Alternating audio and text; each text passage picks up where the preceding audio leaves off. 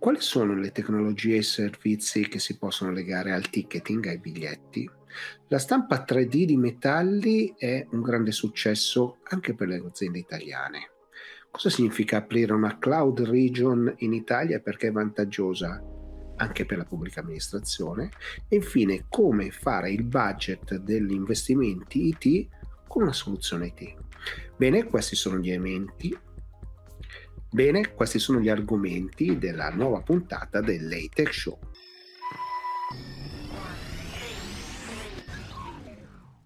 Ciao e benvenuti alla nuova puntata dell'Atex Show. L'Atex Show ormai lo sapete, questa serie che racconta il mondo della tecnologia facendo parlare i protagonisti andiamo anche a cercare degli argomenti che siano un pochino fuori dal mainstream, fuori da quelli chiacchierati insomma e trovate sui vari siti, nei vari giornali. Come sempre vi invito a mettere i like, mi piace, se lo seguite nei podcast insomma fate sapere che eh, l'avete gradito, così anche per le tv che eh, da un po' di tempo, insomma, anzi dalla prima puntata lo metto a disposizione gratuitamente. A questo punto non mi resta altro che partire con una nuova puntata delle Tech Show.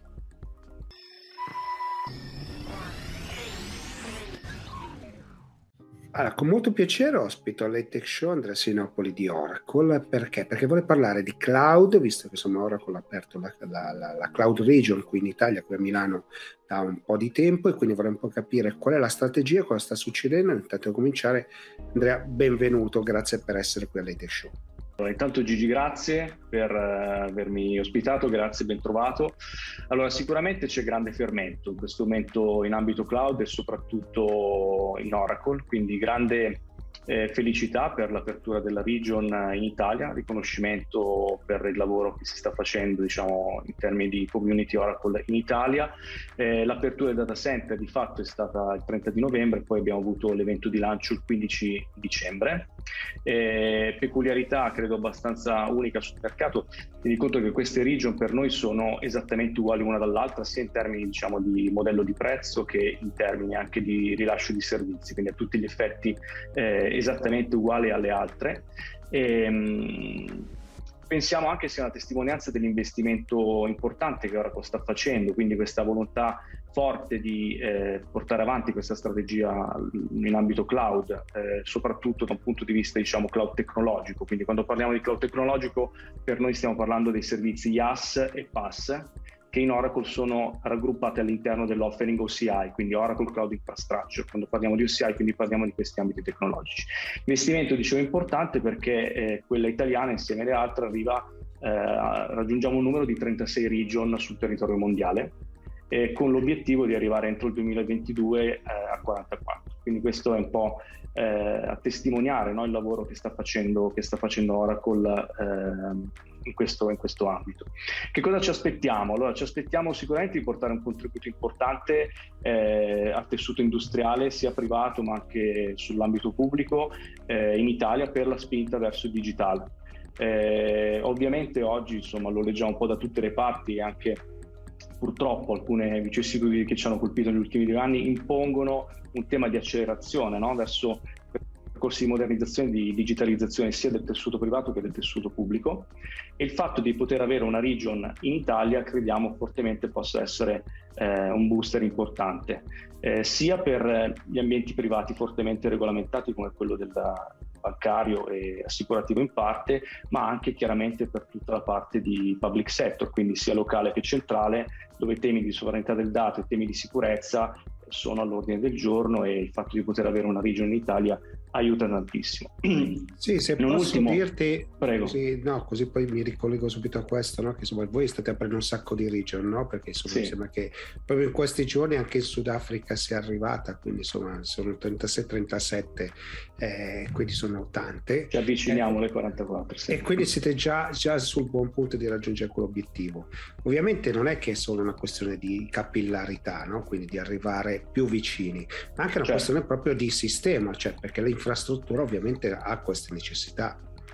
Ha questa necessità e questa capacità anche di rilascio è proprio legata a come noi abbiamo riprogettato completamente il nostro modo di, eh, di pensare al cloud tecnologico, quindi al tema di OCI come, come ti citavo prima.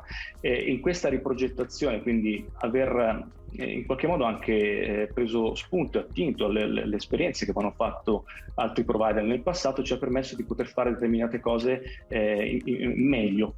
E quindi questo permette anche di poter avere una capacità di rilascio eh, molto veloce. No? Oggi noi siamo in grado di poter riprodurre eh, in sei mesi, no? di rilasciare in sei mesi una region e questo se vuoi ci porta poi a un altro aspetto sicuramente differenziante sul mercato. No? Questo tema di riprogettazione, di ringegnerizzazione del nostro cloud infrastrutturale ehm, ci ha permesso anche di creare un offering completamente unico sul mercato, che è quello del clouded customer, con due declinazioni eh, una quella diciamo, sulla, sull'infrastruttura exadata, che sono ormai eh, diciamo, elemento riconosciuto sul mercato come ehm, gli apparati convergenti diciamo, ingegnerizzati per, eh, per, far girare al meglio il database Oracle e in maniera più estesa, quindi non solo per la componente dati ma anche per tematiche general purpose, il fatto di poter costruire delle dedicated region, quindi dei cloud eh, a tutti gli effetti in termini sia di servizio che di capacità di erogazione identici alle nostre eh, public cloud region, ma a casa dei clienti o a casa di quegli enti che dovranno erogare poi servizi per terzi. Quindi se pensiamo a eh, tematiche molto attuali, molto calde come il tema del PSN, quindi il polo strategico nazionale, ecco che vedi che insomma troviamo anche una, un'espressione probabilmente anzi più che probabilmente degli elementi diciamo, di differenziazione di valore anche su queste tematiche molto, eh, molto importanti e cogenti per, per, per il sistema Italia. Sì, perché insomma sappiamo che eh, insomma, le aziende italiane hanno le nostre, le, le nostre regole, insomma, poi in realtà le regole in buona parte sono state abbattute, però questo è, rimane sì. diciamo una best practice al contrario, diciamo così, e quindi si amano tenere i dati in casa e quindi avevo ospitato Filippo Fabbri che proprio mi raccontava sì. questo un po' di, di, di puntate fa. Eh, detto questo, tu hai già fatto un accenno ai settori, no? sicuramente la pubblica amministrazione sarà uno dei grossi eh, diciamo player eh, o dei vostri insomma, clienti che eh, potranno usufruire di questi servizi, no? ma quali sono gli altri settori? Perché chiaramente io vedo che nella sanità state facendo tantissime cose, presumo che anche qua allora, sicuramente l'ambito sanitario è dove stiamo eh, facendo importanti cose, in realtà ci stiamo muovendo un po' su tutti i, i settori, eh, sia sul, sul, mondo, sul mondo tech, abbiamo eh, implementato diciamo, progetti importanti, ad esempio, giusto per citare qualche nome, in Wind abbiamo cominciato un paio d'anni fa un percorso di modernizzazione importante sia di tutta la parte applicativa, quindi andando a toccare anche l'altra anima eh, molto rilevante no, dell'offering Oracle che tutta la componente SaaS, poi magari ci ritorniamo uh, più tardi per spiegare bene come, certo. come si integrano i due mondi e eh, anche qui abbiamo sfruttato da una parte il tema della modernizzazione, però dall'altro anche un tema di efficientamento delle componenti più infrastrutturali. Quindi, ad esempio, nel mondo delle, delle telecomunicazioni, Wind è un esempio, abbiamo cominciato esperienze importanti anche su, su temi legati al mondo CI, quindi al, al mondo cloud tecnologico.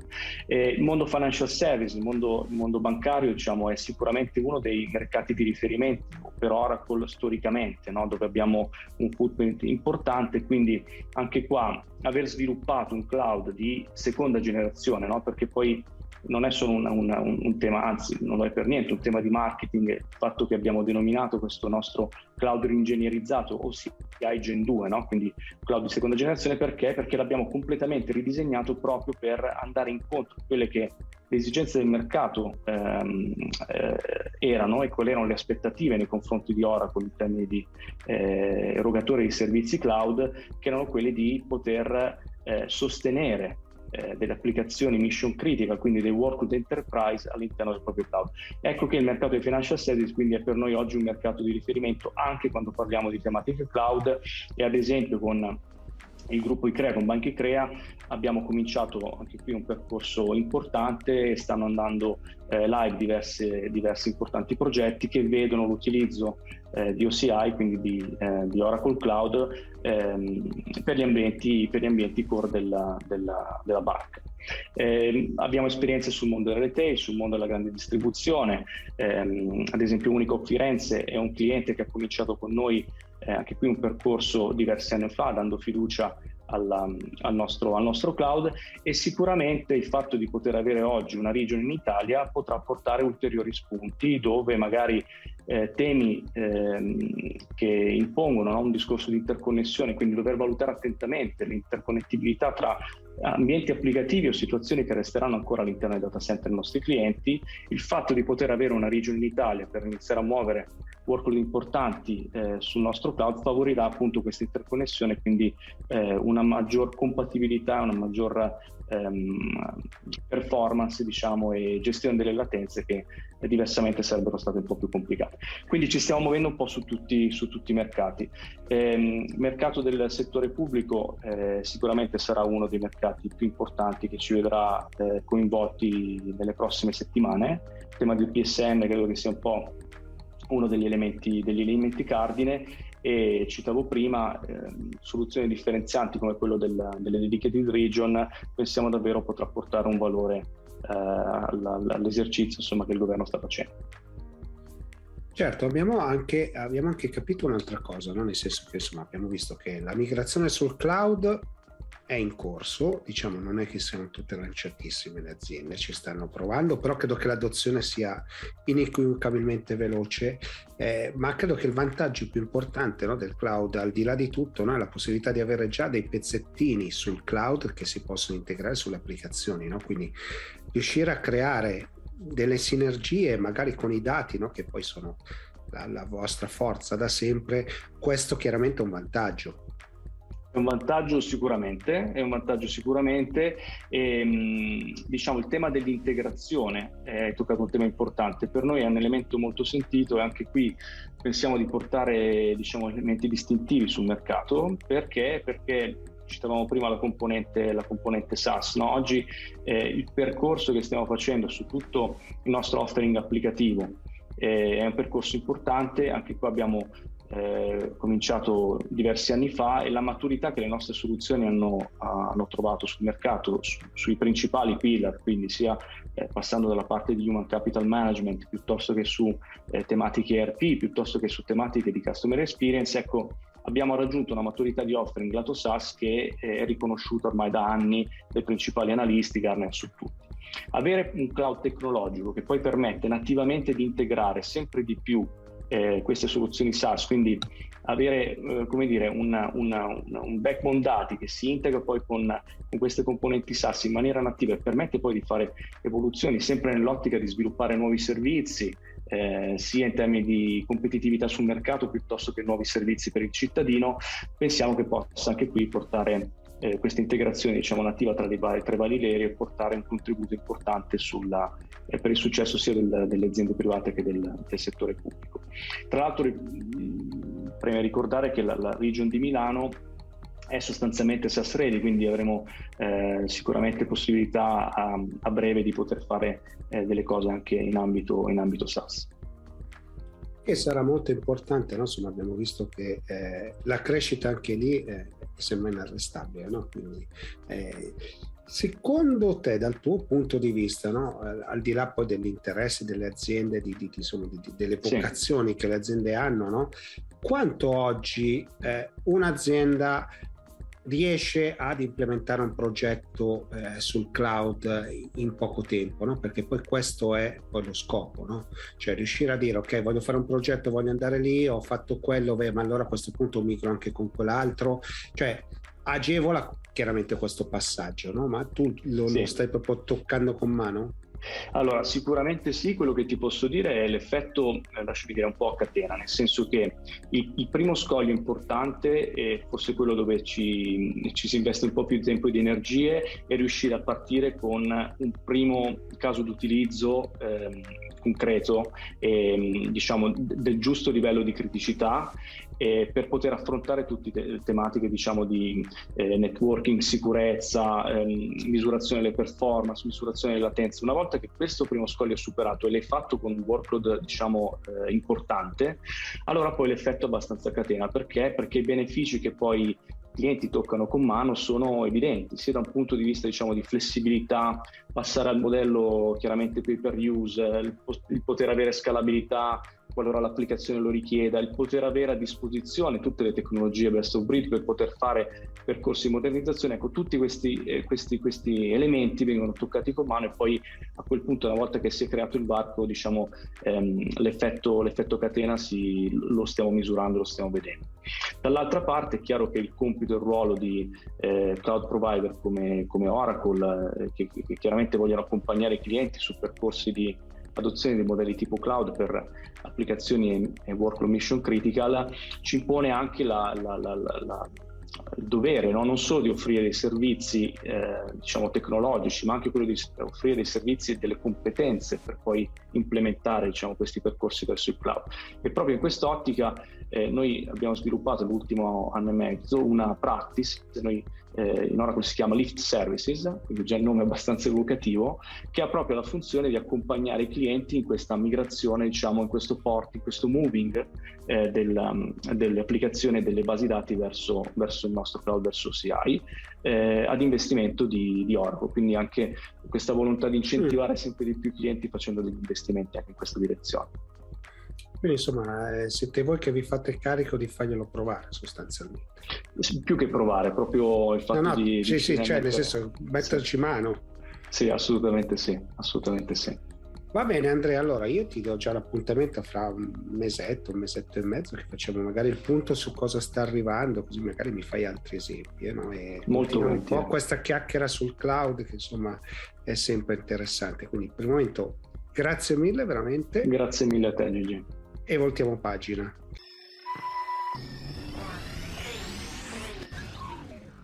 Sono qui con Ivano Corsini di 3D4Mac perché? Perché voglio farmi raccontare una storia meravigliosa di creatività e di imprenditoria italiana e quindi la sua azienda cosa fa? Sviluppa macchine che stampano metallo e non metallo comune, però insomma non voglio togliervi la sorpresa, quindi ringrazio Ivano, grazie per essere qui e partiamo proprio dall'idea, come è nata. Eh, l'idea è nata per esigenze di, di, un'azienda di famiglia che fa macchine automatiche da oltre 40 anni eh, di approcciare questa tecnologia perché il nostro cliente principale per il quale costruiamo da, da decenni delle macchine in OEM eh, aveva approcciato, si stava avvicinando a questa tecnologia nell'ambito plastico e quindi ho cercato di capire eh, l'attività della stampa 3D nell'ambito metallo, quindi non volevo correre dietro a quello che c'era già, ma eh, esplorare quello che poteva essere il, le applicazioni del futuro, perché sicuramente sarebbero arrivati da lì a poco, da lì a pochi anni, nell'ambito anche del metallo, che c'era già qualche cosa, ma purtroppo non ehm, le caratteristiche delle macchine che allora io avevo avuto la maniera di eh, poter provare, testare e, e qualificare non rientravano nella, diciamo così, nell'idea di un'azienda metalmeccanica eh, perché erano troppo costose, avevano certe tipologie di caratteristiche. Quindi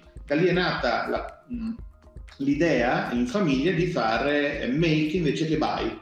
Eh, ci siamo approcciati a questo, a questo percorso tecnologico eh, già parliamo che i primi ragionamenti li abbiamo fatti nel 2013-2014, poi nel 2016 abbiamo aperto l'attività all'azienda, abbiamo sviluppato il nostro primo prototipo e poi abbiamo fatto il nostro diciamo, percorso tecnologico e scientifico nell'ambito metal, senza mai dimenticare quello che era l'origine del progetto. Eh, ci siamo focalizzati in primis sul 316L, che è un acciaio per noi inox assolutamente utilizzato in ambito cosmetico, farmaceutico, alimentare. Ritorniamo al concetto macchine per il packaging che noi facciamo, macchine automatiche, ed è stato il primo materiale che abbiamo testato con successo. Eh, poi a, da lì a breve è nata una collaborazione strategica importantissima con l'Università di Modena, l'Unimore, eh, dove c'è il, eh, all'interno il professor Andrea Gatto, per noi un luminare, un grande, e col quale abbiamo un ottimo rapporto di collaborazione. Insieme a lui poi abbiamo fatto un percorso di eh, evoluzione tecnologica e di continuo upgrade. Spero di aver risposto alla tua domanda. Peraltro, peraltro, professore, mi sembra di averlo conosciuto un, due o tre anni fa ad un evento, se non mi ricordo se a Bologna o Modena, quindi insomma, eh, questi i corsi e ricorsi storici. No? Eh, vabbè, ma quello è un grande, è un mito. Eh. No, no, appunto per questo, appunto per questo. Ma, eh, la domanda però a questo punto è, sì. ovviamente voi create macchine che stampano, no? Però l'esigenza principale è la personalizzazione, cioè il mondo va sempre più lì, i designer hanno sempre più richieste, però poi voi lavorate con le industrie.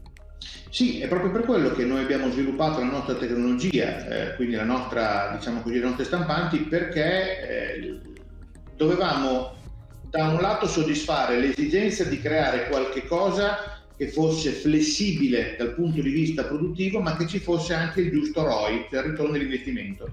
Perché se io andavo a prendere e andavo ad acquisire eh, tecnologie, materiali e macchine che non mi permettevano di essere a livello economico competitivo nella costruzione delle macchine, era un gioco a perdere che non mi interessava. Quindi noi quando abbiamo eh, immaginato la nostra stampante, il nostro sistema, l'abbiamo guardato sempre con l'ottica di dire ok, deve darmi un prodotto in breve tempo che sia economico, quindi il costo macchina, il costo materiale deve essere competitivo e soprattutto sicurezza massima dell'operatore. Ecco dove ci siamo, diciamo, eh, dove abbiamo puntato fin dall'inizio del progetto e da lì vabbè, abbiamo, abbiamo sviluppato la macchina, i nostri 5 brevetti e quant'altro che vanno in quest'ottica. Era fondamentale che questa tecnologia fosse al servizio delle aziende meccaniche, ma che gli lasciasse ovviamente il margine, perché le, è, ovvio, è, ovvio, che le spese che si possono sostenere in ambito aerospace eh, o non so, a, eh, le grosse aziende che si possono permettere investimenti, un'azienda metalmeccanica non può, non, può, non sta in piedi se no. E quindi noi abbiamo guardato a quel mercato specifico. Ecco perché 3D 4 per la meccanica, MEC sta per quello, nel nome dell'azienda.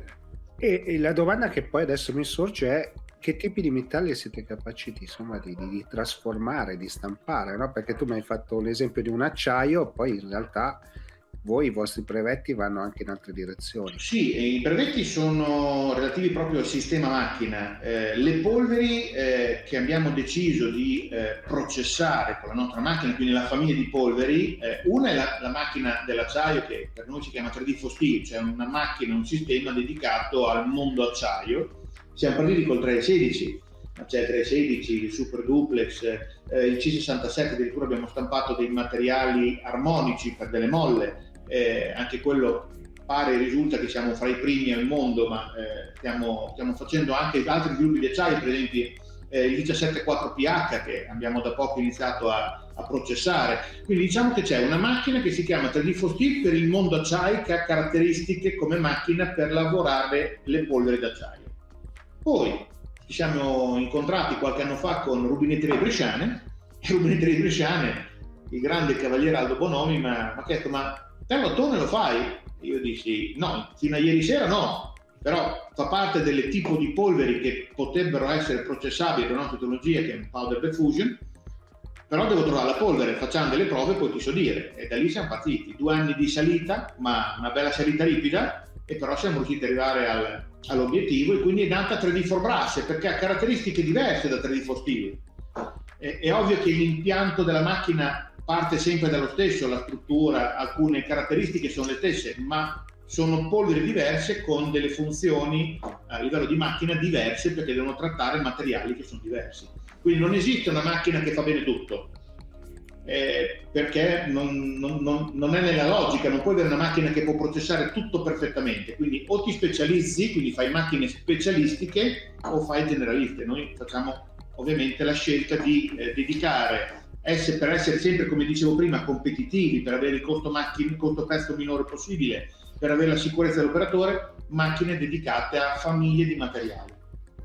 Famiglie di materiali, insomma, tu hai fatto l'accenno all'ottone, no? che sì. insomma le rubinetterie, i rubinetti sappiamo che sono elementi anche complicati, no? al di là della precisione, di quant'altro sì. che insomma sappiamo che col 3D si riesce a fare, poi insomma i designer sui rubinetti ovviamente si sprecano ne, ne, nella creatività, no? Quindi questo vi permette ovviamente, ha permesso alle rubinetterie di raggiungere insomma livelli che prima non poteva raggiungere. Assolutamente, mm, ti dico, non, eh, non, avrei mai immaginato, lo dico in tutta onestà, era una mia ignoranza di partenza, eh, quanti modelli di rubinetti, di valvole ci possono essere sul mercato. Incredibile, non, non me lo immaginavo eh, quindi è un mercato sicuramente dove questo tipo di tecnologia è molto apprezzata, e infatti stiamo avendo un ottimo riscontro. Eh, e la cosa che per esempio ho eh, imparato frequentando Rubinetterie Bresciane e tutto il processo di sviluppo che abbiamo fatto con loro eh, anche tutta una serie di caratteristiche tecniche che vanno al di là del, della mera stampa 3D notone, ma proprio sul livello del, della, della densità metallurgica piuttosto che la scorrevolezza a livello interno dei prodotti, dei fluidi, che normalmente possono essere acqua o quant'altro, eh, perché ovviamente devono essere scorrevoli, quindi c'è tutto un certo tipo di, eh, di, approccio scientifico che mi ha aperto un mondo di conoscenza, quindi io ero ignorante perché ignoro, cioè ignoravo e adesso sto ancora imparando con loro, quindi un mondo incredibile, rubinetti, valvolame, ma anche gli accessori, per esempio, chiamo gli accessori moda, quindi dalle fibbie a quelli che sono i piccoli componenti che vengono fatti in ottone, anche lì tutto un mondo da, completamente da esplorare. Quindi la macchina dell'ottone si sta dimostrando sicuramente una macchina interessante per diversi mercati, valvole e rubinetti su tutti. Mi, mi, è piaciuto perché già mi ha allargato e hai anticipato la mia ultima domanda. Sì. No? Cioè, quali sono i settori che potranno poi giovare, no? giovare di queste macchine? Sicuramente la moda è uno di questi perché chiaramente c'è tutto un mondo lì, però no, mh, dimmi tu ma allora, mm, 3D for Brush per me è, è da, da, vedere e da pensare come la macchina eh, che processa eh, leghe a base rame. Quindi possiamo parlare dall'ottone e andremo fino al bronzo, sempre, eh, sempre base rame. E quindi io adesso in questo momento non ti so dire esattamente tutti i mercati che potenzialmente possono essere mh, mm, interessati a queste tecnologie, sono sicuramente diversi. Ti ho detto quelli che sono quelli che nel breve abbiamo riscontrato, quindi il mondo rubinetti, il mondo valvolame, eh, oggettistica d'arredamento particolare, quindi vengono fatte dei, dei, delle strutture che normalmente vengono fatte in ottone piuttosto che in bronzo, poi possono essere lavorate, La, gli accessori moda, eh, le, le, le, maniglie, le maniglie delle porte, che non sono, non sono un rubinetto, non sono una valvola, ma nel rubinetto di casa è una maniglia, quindi immagina comunque un settore tutto da esplorare eh, l'idea è quella di sicuramente, passo dopo passo, molto lentamente, approcciare sistematicamente questi mercati andando a confrontarsi con gli imprenditori e da loro imparare. Io non devo insegnare a loro eh, come si fa a lavorare, sono loro che, che mi è una caratteristica che io cerco di capire come posso soddisfare la loro sì, sì, è una caratteristica che ho apprezzato molto della tua spiegazione, cioè se tu sei veramente una di quelle aziende al servizio delle altre aziende, eh, questo è è una caratteristica molto italiana. Eh sì, sì, sì, sono d'accordo con te. Caratteristica molto italiana, no? La nostra creatività al servizio di altri, esatto. realtà piccole ovviamente, quindi non possono essere delle realtà enormi come sono i tedeschi, però al servizio degli altri, quindi questo è un aspetto interessante. Esatto. Ivano, grazie mille per la chiacchierata perché ci hai fatto scoprire il mondo della stampa 3D dei metalli che sicuramente ha un grandissimo futuro. Ah, è incredibile, grazie a te per la diffusione di, questa, di questo sapere tecnologico nel mio piccolo di aver contribuito. Grazie, grazie davvero grazie. e voltiamo a pagina. Sono qui con Alessandro Sciolotto di SecutiX perché? Perché volevo capire cosa ruota intorno al mondo del ticketing e quindi partirei proprio dando il benvenuto ovviamente ad Alessandra, ma partiamo da quello che state facendo. Setutix ehm, si occupa di biglietteria eh, in italiano, eh, in inglese il ticketing è il nostro core business.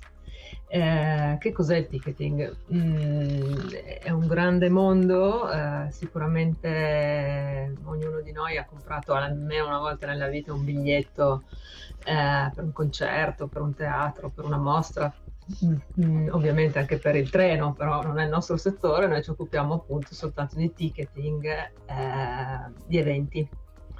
Eh, quindi un, un, ambito molto molto verticale rispetto a, a, un, a, un'industria molto ampia, quindi noi non ci occupiamo di produrre eventi, di sponsorizzare eventi, di, eh, di realizzarli in nessun'altra forma, eh, ma affianchiamo chi lo fa con dei servizi tecnologici eh, volti appunto a, questa, a creare la migliore user experience possibile per chi ha bisogno di procurarsi un, un, un posto per, il, per, l'evento preferito. Ecco.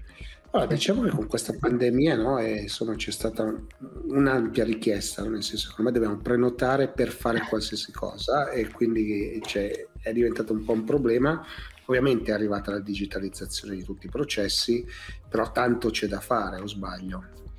Guarda, sì, c'è molto da fare. Allora, da un certo punto di vista, per il nostro mercato specifico, è stato, la pandemia è stato un momento orribile, chiaramente, cioè gli eventi si sono fermati tutti e non ci sono più stati, hanno dovuto anzi fare quel, quella cosa ter- bruttissima, cioè annullarli eh, a volte completamente, a volte riprogrammandoli e spostando le date più volte. Per cui in realtà paradossalmente però è stato un momento di presa di coscienza da parte degli organizzatori e del mercato in generale di quanto la digitalizzazione eh, avrebbe potuto sostenere, eh, perché purtroppo chi non era dotato di strumenti digitali in realtà ha dovuto operare in tutti questi ambiti in maniera manuale, quindi mettendoci ore e ore uomo di lavoro. E, ehm, e, invece chi era pronto chiaramente è riuscito a, a, ad assolvere anche queste incombenze poco piacevoli come la cancellazione di un evento, il rimborso eh, o la creazione dei famosi voucher ehm, in maniera molto più eh, diciamo semplice eh, e poco costosa dal punto di vista proprio della gestione del processo. Eh, ma non solo, perché chi era pronto e chi si era già, diciamo, premunito di strumenti adeguati ad assolvere queste necessità, eh, chiaramente è riuscito anche a mantenere un contatto con i potenziali fruitori degli eventi, che ovviamente stavano a casa, eh, chiusi in casa durante il lockdown in particolare, eh, ma che si ritrovavano con un sacco di tempo libero paradossalmente. E quindi la possibilità di fruire di contenuti digitali e di, e di, rimanere anche in contatto con un pubblico attraverso queste, queste piattaforme digitali è stato sicuramente eh, un modo per capire in maniera molto empirica le potenzialità eh, di tutta questa tecnologia. Ma giusto per capire lato offerta, no? cioè quali sono i servizi che, al di là di quelli che voi offrite, quelli che sono richiesti, no? quindi quelli che insomma, il mercato va cercando? Ma il mercato sicuramente appunto rispetto a quello che dicevo mh, mm, poco fa, eh, ha iniziato a percepire questa necessità importante di poter monetizzare i contenuti digitali perché in un primo momento durante la pandemia musei, se pensiamo, ma anche squadre di calcio, di rugby o di hockey, abbiamo avuto tra i nostri clienti, hanno deciso di, eh, di, con, di proporre contenuti in streaming gratuiti. Però dopo un po' eh, stadi chiusi, musei chiusi, contenuti gratuiti eh, diventava un po' complicato, no? Quindi immediatamente, diciamo già da giugno del 2020, si sono tutti resi conto che il contenuto digitale eh, poteva offrire delle opportunità anche di, di business. Eh, ci si è interrogati molto, si sono interrogati molto sulla, su come utilizzare queste tecnologie in combinata eh, con anche la, gli eventi in presenza, perché chiaramente chi fa eventi vuole avere pubblico eh, presso la propria location, vuole ospitarlo, vuole accoglierlo. Eh, quindi mh, come non cannibalizzare eh, gli eventi in presenza attraverso la, l'offerta anche digitale. Quindi questa è stata sicuramente mh, una richiesta molto sentita. Dall'altra parte, mh, se posso parlare un attimo del, del spendere diciamo, un momento sulla, sull'aspetto del ticketing, si sono eh, resi conto che il ticketing è uno strumento di marketing, quindi uno strumento che ti consente di capire cosa vuole, cosa, cosa cerca eh, il pubblico eh, e eh, nello stesso tempo ti consente anche di rimanere in contatto con il pubblico, quindi questo desiderio di, questa necessità poi alla fine di, eh, di continuo engagement con, con, il pubblico di riferimento è qualcosa che eh, ha iniziato ad essere veramente molto richiesta, mh, mm, direi in maniera mh, mm, trasversale, quindi senza troppe differenze tra settori, quindi sport, musei o, o concerti. Quindi per capirci e portarlo, allora, voi siete ovviamente una piattaforma sul cloud e quindi facilmente gestibile sotto questo aspetto da, da, da, da chi, dai vostri clienti e dai clienti dei vostri clienti, no? quindi questo sì. è un vantaggio, eh, però ovviamente la grande forza è sulla mole di dati, no? quindi quanto si esatto. Quanto si riesce a conoscere veramente questo cliente, no? questa è la, sì. la parte focale.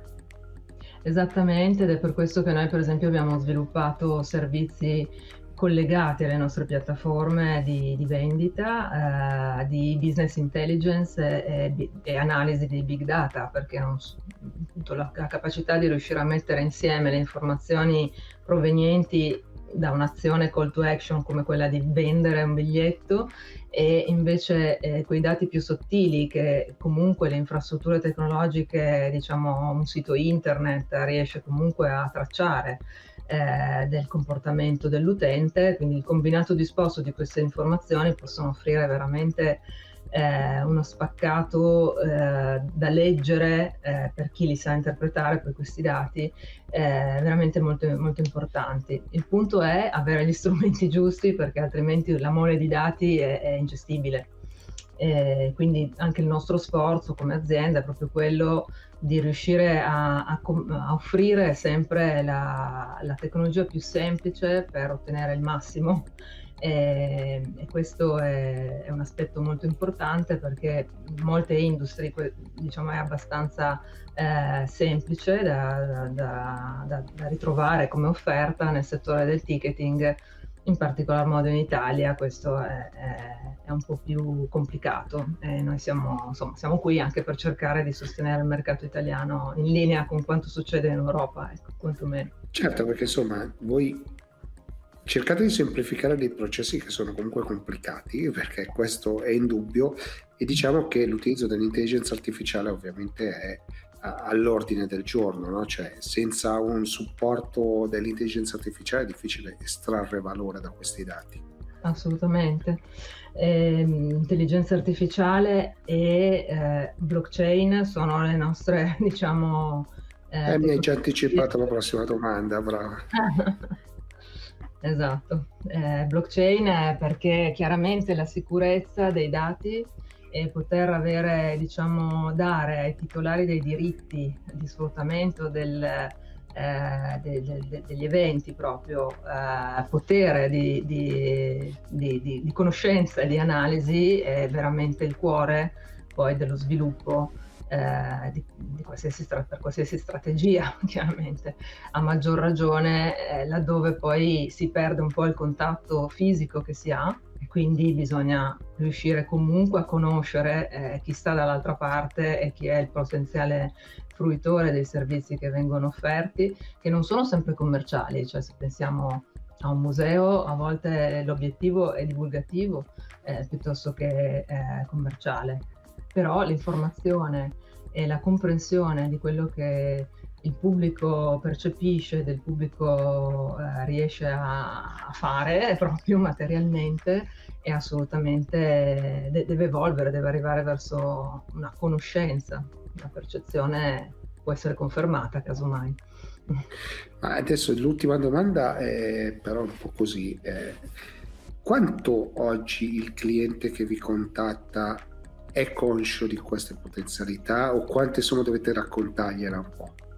Eh, noi stiamo facendo una grande azione di consulenza per il momento, è importantissimo perché il mercato mh, italiano che io conosco più di altri, ma ovviamente mi confronto con i miei colleghi che invece lavorano su mercati diversi da quello italiano, eh, vedo che hanno una necessità di, di, di far comprendere diciamo un po' meno eh, profonde del, della mia. e. Purtroppo sì, mi rendo conto, anche se appunto paradossalmente la pandemia ci ha aiutato perché la consapevolezza dell'importanza eh, digitale, eh, della, della, trasformazione digitale è diventata, cioè anche mia mamma che ha 86 anni diventata ormai digitale, eh, però ehm, un conto è avere una consapevolezza, un conto è avere il know-how, e, e, soprattutto eh, spesso si fa, si fa fatica a, a, anche a, a, riuscire ad avere dei clienti che abbiano un organico disposto a lavorare e che ha tempo di lavorare sul processo di trasformazione digitale. E quindi il nostro sempre, è sempre un approccio, eh, diciamo, ci piace dire che no, i nostri non sono progetti tecnologici, sono progetti di change management. Eh, eh, immagino, infatti era quello che volevo arrivare, quindi sei riuscito sempre ad anticiparmi i temi, non so perché, per cui eh, va benissimo, comunque a me interessava molto capire che cosa c'è dietro no, questo mondo, perché sembra tutto facile, no? prendo il biglietto, vado, prenoto, in realtà la complessità che c'è dietro non solo è esagerata, ma poi ci continuano anche a cambiare le regole e quindi esatto. anche questo ulteriormente ci cambia le cose. Esatto, pensa con le regole del social distance come sono cambiate nell'arco appunto dal, da, da, da marzo 2020 ad oggi e ogni volta gli organizzatori devono poter avere questa la flessibilità che fortunatamente gli strumenti digitali ci consentono di offrire ehm, proprio per riuscire ad ottimizzare comunque quelle capienze che sono passate dal 30% al 50% al 25%, cioè, ogni volta. Sì, sì, una follia. Eh, però l'obiettivo di un organizzatore di eventi è vendere il 100% dei posti disponibili, no? E, come è successo per esempio il più grande evento che ne abbiamo gestito mm, nel 2021 è stato, sono stati gli europei 2020, quindi eh, con uh, gli stadi in tutta Europa, anche a Roma, e utilizzando appunto la blockchain siamo riusciti a offrire a, a UEFA uno strumento veramente molto importante eh, per l'ottimizzazione della capienza, che era l'obiettivo principale. Va bene, sei riuscito anche a farmi un esempio, quindi mi hai anticipato sempre, quindi insomma, grazie mille Alessandro, perché comunque era un mondo, era un mondo che a me piaceva esplorare, quindi insomma, grazie davvero. Eh, quindi mi fa piacere riuscire a... È una chiacchiera tra amici, quindi grazie davvero grazie. e voltiamo pagina.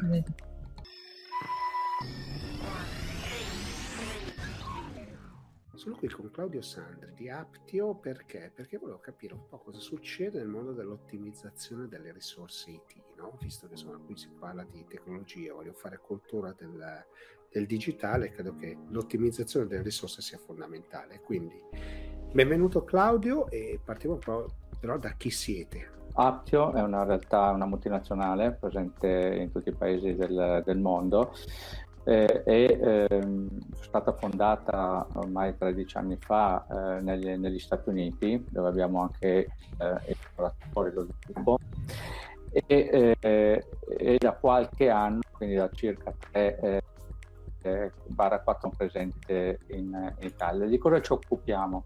Ci occupiamo della eh, nostra, eh, di proporre la nostra soluzione, che è una soluzione software erogata in eh, software as a service, quindi in cloud, eh, sul cloud VS, basati in Europa o negli Stati Uniti o in altri, in altri paesi, per rispondere alle esigenze di, di financial management, un'area sostanzialmente ancora per tanti versi non, eh, non sviluppata eh, nel, eh, sul mercato. Troviamo molto spesso um, per, per, soddisfare questo tipo di esigenze anche clienti di, un certo, eh, di, un certo, una certa dimensione eh, ut- che utilizzano dei fogli, dei fogli Excel.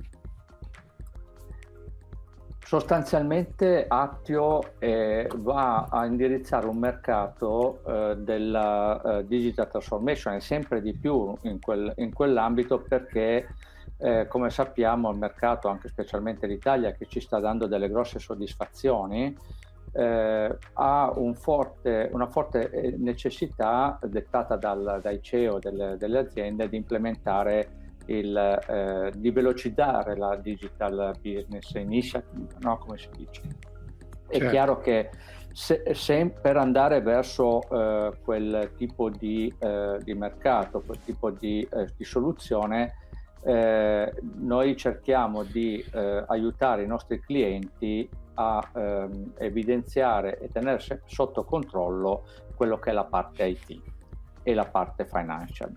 Quindi sostanzialmente un grosso focus sul cost management, sia per quanto riguarda il mercato eh, del tradizionale, e, e, per mercato tradizionale intendo quello che eh, era e eh, il mondo eh, waterfall piuttosto che il, il, il mondo on-premise, eh, quindi con costi fix, fix capex, più, eh, e anche verso un modello che sempre più eh, con l'utilizzo di, di cloud, di cloud provider, pubblici o privati o ibridi e sempre di più verso un utilizzo di tecnologie agile, agile DevOps. Questo sostanzialmente è, cioè tu già mi hai dato una definizione di quello che fate, no? poi mi hai detto il mercato italiano sta dando soddisfazioni, nel senso che insomma, ci sono aziende che, che, che sono attive eh, detto questo, insomma, il mercato italiano non è un mercato facile, nessuno dei settori tecnologici, anche se insomma, la digital transformation ha fatto molto. No? Quali sono le aree, anzi i settori che vedi che si stanno muovendo meglio? Ma allora, guarda, eh, noi abbiamo la fortuna in questo momento, eh, ritengo anche una, proprio una fortuna, di, andare, di essere una, un'azienda un po' per tutti. No? Eh, noi abbiamo uno slogan che è Aptio for everyone, ma perché?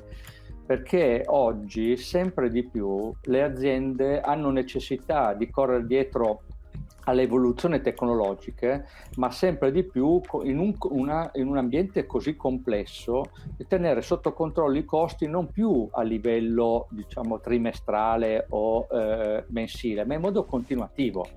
Quindi quando noi parliamo sostanzialmente di, eh, di mercato, queste tipologie di use case sono eh, esigenze che riscontriamo su un mercato cross, quindi eh, e, e, tra l'altro vengono poi anche rispecchiate per, su quelle che sono oggi 1500 clienti che troviamo a livello mondiale. Quindi mercato, i mercati per noi sono il mondo finance, quindi banche assicurazioni, il mondo energy, il mondo fashion, l'industry. Quindi noi non abbiamo un mercato di riferimento. Attualmente, se vogliamo calarlo nel mondo italiano, noi stiamo vedendo molto evoluzione eh, nel mondo, sia nel mondo bancario che nel mondo energy, ma anche nel mondo automotive e industriale. Eh, quindi per la verità, se, eh, come dicevo prima, siamo, eh, siamo non solo contenti ma anche fortunati perché tutte le aziende, specialmente in, quando parliamo di spesa tecnologica che sta aumentando o comunque non dico fuori controllo, ma che eh, eh, necessita sempre di più di controllare metriche che prima non controllavo e quindi parliamo per esempio del, delle risorse nel mondo agile. Sappiamo benissimo che oggi non dobbiamo più aspettare alla fine del progetto per rilasciare un, un valore no, al nostro business, al nostro cliente interno.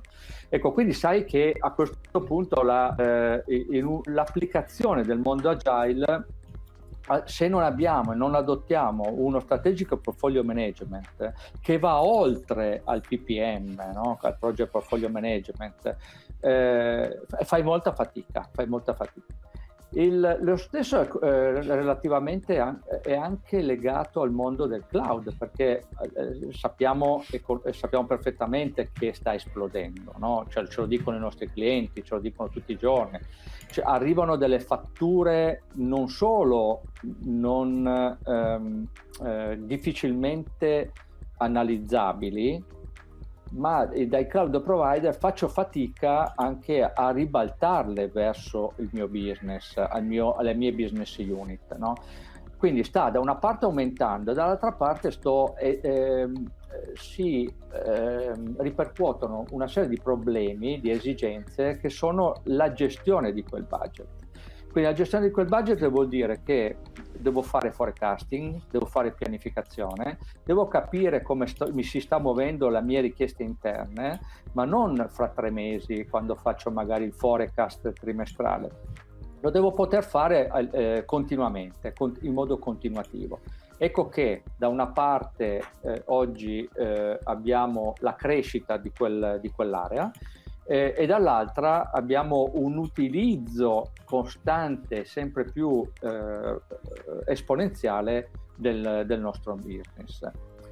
Quindi eh, se consideriamo che il mondo dell'IT Financial Management è sempre stato un mondo che eh, non poteva fare riferimento a una soluzione enterprise eh, di, di, mercato e noi oggi come Appio siamo leader di mercato dell'IT Financial Management, eh, considera anche che eh, organizzazioni complesse o, o, anche meno complesse oggi lo fanno con delle soluzioni che sono o sviluppate in casa o dei, dei grandi fogli Excel che viaggiano tra i vari interlocutori del, dell'organizzazione, quindi viaggiano tra dall'IT al, alla parte financial, alla parte eh, eh, CIO e quindi difficilmente questa disconnessione aiuta anche a, poter evidenziare e, e, e, e analizzare nel dettaglio dove posso aumentare efficienza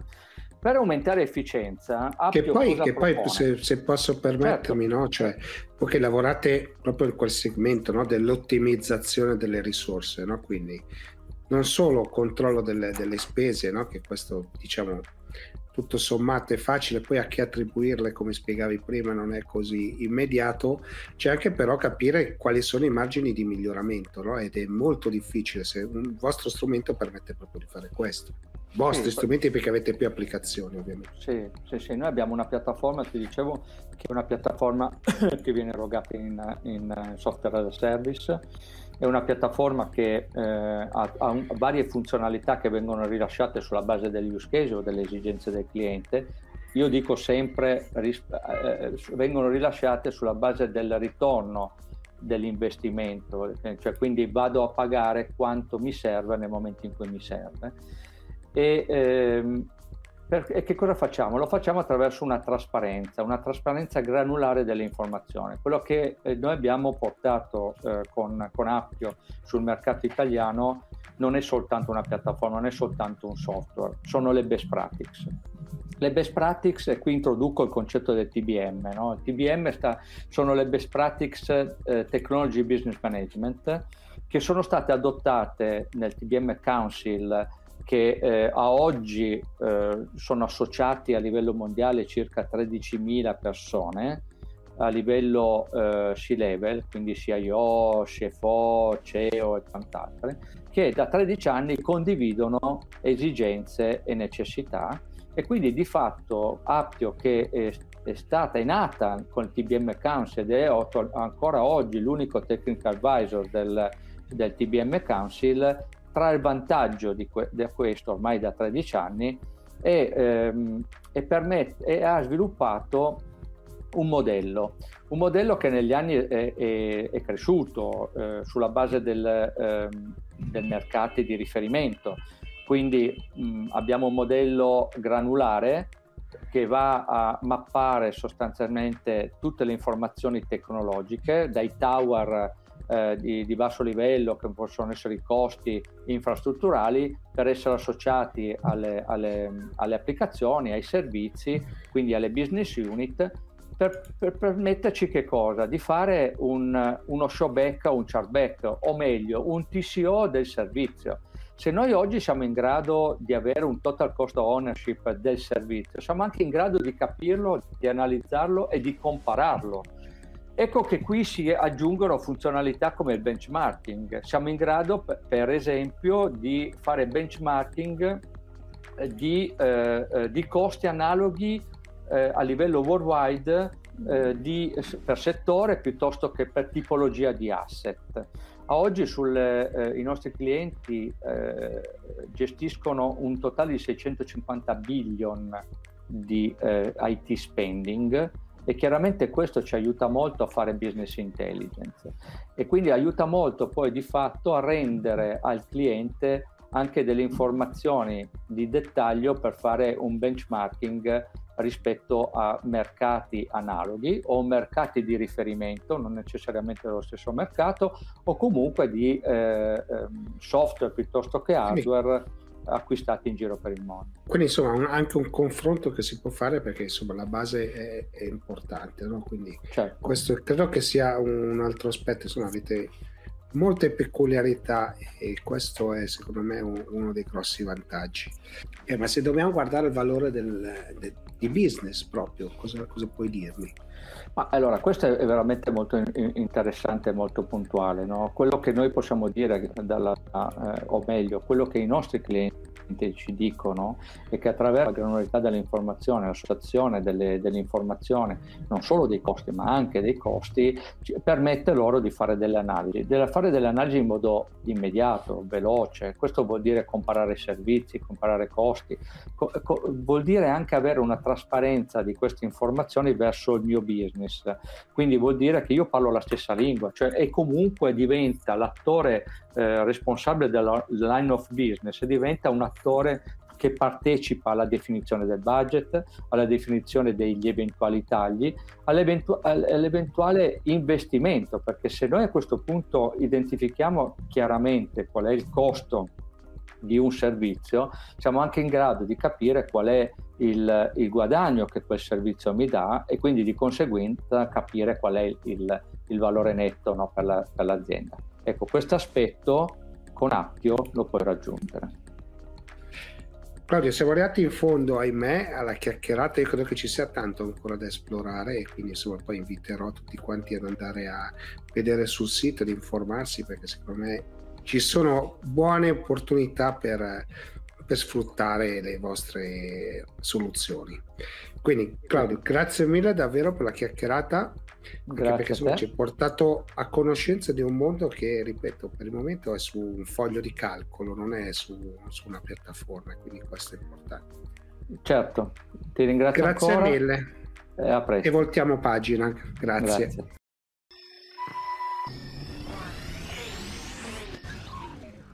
Siamo giunti al termine anche di questa puntata del Tech Show, come sempre vi ringrazio, vi invito come sempre a commentare, a mettere like, a condividere se avete gradito, a far sapere che cosa vi è piaciuto e cosa no, mandarmi come sempre le varie segnalazioni di quali sono gli argomenti che vi possono interessare in modo che possano cercare dei protagonisti che ne parlino. Prima di salutarvi però vorrei ricordarvi che sono nate due nuove serie, una è Smart Break tutti i giorni alle 11 rigorosamente live tutti, i, tutte le mattine dal lunedì al venerdì, ricordo alle 11, dove parlo di argomenti vari, di economia, di business, non necessariamente di tecnologia, anche se magari spesso sono legati alla tecnologia, che poi è il mio mondo. L'altra serie è Changes, che vuole raccontare il cambiamento che sta avvenendo nel business ed è legata a filo diretto con Business Community, magazine. Bene, non mi resta altro che salutarvi e darvi appuntamento alla prossima puntata. Ciao!